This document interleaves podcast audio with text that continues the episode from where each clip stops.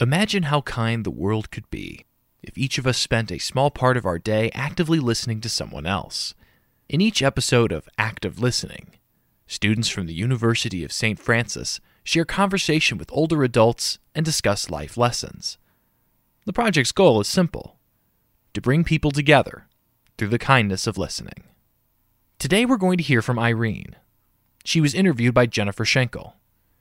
Irene knows nothing brings people together like a home cooked meal, and in their conversation, Irene talks about her values of family, respect, and boundaries. You go by Irene now. What did they call you at home? Oh, so many names, but my first name is Faye, F A Y E, and I just never liked that Faye, so I always went by Irene. Well, when I worked in the factory, everybody called me Sunshine, because I would come in every morning, five or six o'clock in the morning, and just as bright as the sunshine, smiling and happy-go-lucky. So that's what they call me in the in the factory. And then you were part of a, a large family? Oh yes, oh yes. I'm the I'm the oldest of 15 kids. Wow, It is an accomplishment. I'm the oldest, but only um only nine of us live. I'm still the oldest. So now I have two brothers left, and I have five sisters still living. The others just passed. Yeah, you've suffered a lot of loss, and I, oh, I noticed that you seem to you seem to be at peace with it to a degree, and I'm wondering how you can muster the courage. Pray. I pray. And then I have some people I can call like now a girl I used to work with, a friend. I go with her. I start going to her the, the grieving group. I think it's going to help because a lot of time I hold stuff in, but I do let it out. I do cry, you know. And at one point I was keeping myself in my apartment, Right. being depressed, whatever.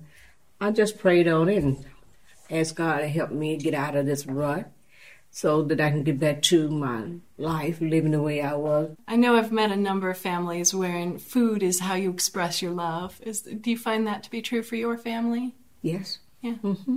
And then um, I assume your mother cooked then too, or was it your Oh, dad who taught you to cook? My mom, my mom was a good cook. My dad's a good cook. Actually, I got it from my grandma. She loved to cook. I would always be in the kitchen with her. And go there and see what she could. Grandma, what you cooking today? And she said, Oh, Pep, I'm cooking this. I'm cooking a little of that. And that was my nickname they gave me, her and my grandpa. It was Pep. And they, they would get in the kitchen. She'd be making them homemade biscuits or uh, cold water cornbread. You just name it, whatever you want. Grandma fixed, but she never fixed one or two dishes. She had about four or five. Yeah. And people was always come to her house because they know Grandma don't cook. So she didn't chase you out of the kitchen. She, Oh, no. She brought Oh. you in and showed Oh, you yeah. what she was doing. She did more uh, showing me how to cook, what to cook than my mom. Mom didn't have the time. She wasn't patient. My grandma was patient. Your son lives here in town. You said that he's got kind neighbors who will occasionally cook for him as well. I wonder if he cooks for his neighbors. Oh yeah, we had barbecue cookout. He sit on my plate. I know we had a memorial cookout over there, and had a Fourth of July cookout. Um, they came one. The, we fixed a plate for both of them and sent it back over to him. The second time we had a cookout, we fixed a plate. My son took over to him.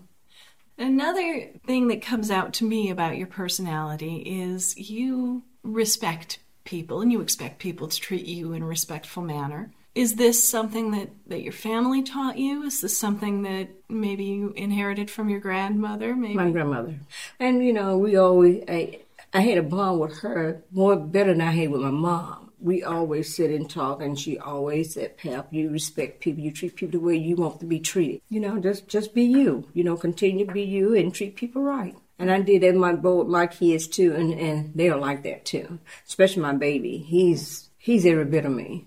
He's every, and my daughter on the other hand, he she's every bit of her dad. Now you how long have you been retired? 62. I was 62 or 63. And Okay. I'll be 69 in a couple of weeks. My mom is 84. Dad is 89. They get to a place where they can't do for themselves, then it's enough of us to pitch in, which I'm here, which I call every day, seven days a week, sometimes twice a day, to check on my brother. He was down at Elkhart doing everything for my mom and dad, but he had to move. So then my I got my five sister and my brother there in Elkhart. So they can do what they need to do with my mom, take them to the doctor or take them to the store or whatever. And then sometime at night, they don't even stay in the house by themselves. We have my nephew or cousin, somebody that's in the house with them. Yeah. Until my dad would get tired of having people in the house at night, then he'd say, go home, we can take care of ourselves. Right. it kicks them out. Oh, yeah, he, he'll do that. Yeah. Do you find it's, uh, in some ways, people really like for you to defer to their judgment? And clearly, you know, you are a, a strong person. I try to be. Yeah. It's not always easy, but I try to be. Does that come between your relationships occasionally? Sometimes. Battle of wills, so to speak. Yeah. but I can't help it. That's, Yeah. You know, that's me. I mean, I just tell it like it is. But the, you know, your kids obviously know you're a loving person. Oh, yeah. Oh, yes. Everybody know I am, but they know how far to go with me. They know Okay. how to push my button. You know how, they know.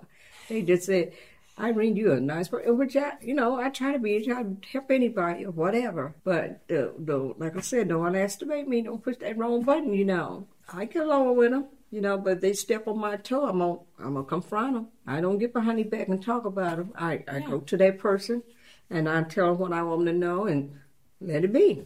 What you just heard is part of the Active Listening series, put together as a collaboration between the University of St. Francis and WBOI. Additional conversations can be found online at WBOI.org or wherever WBOI podcasts are found. Faculty advisors for active listening are Miles Fulwider, Jane Martin, and Kristen Miller. This program was also made possible thanks to the support of Trina Bodeker from the USF Office for Service and Social Action. Our interviewers are Laura Jansen, Georgia Lieb, Caleb Meyer, Sean Rollins, Jennifer Schinkel, Sage Souter, Miranda Tyler, Kendra Seifring, and Do Thong. USF Meta students are Nicholas Cardosa, Vaughn Gallagher, Joey Lamping, Ashley Price, Renee Robinson, Tyler Ross, and Jennifer Schinkel. Active Listening's creative director is Larissa Whitaker. Our music is by Noah Campodonico. And thank you for listening.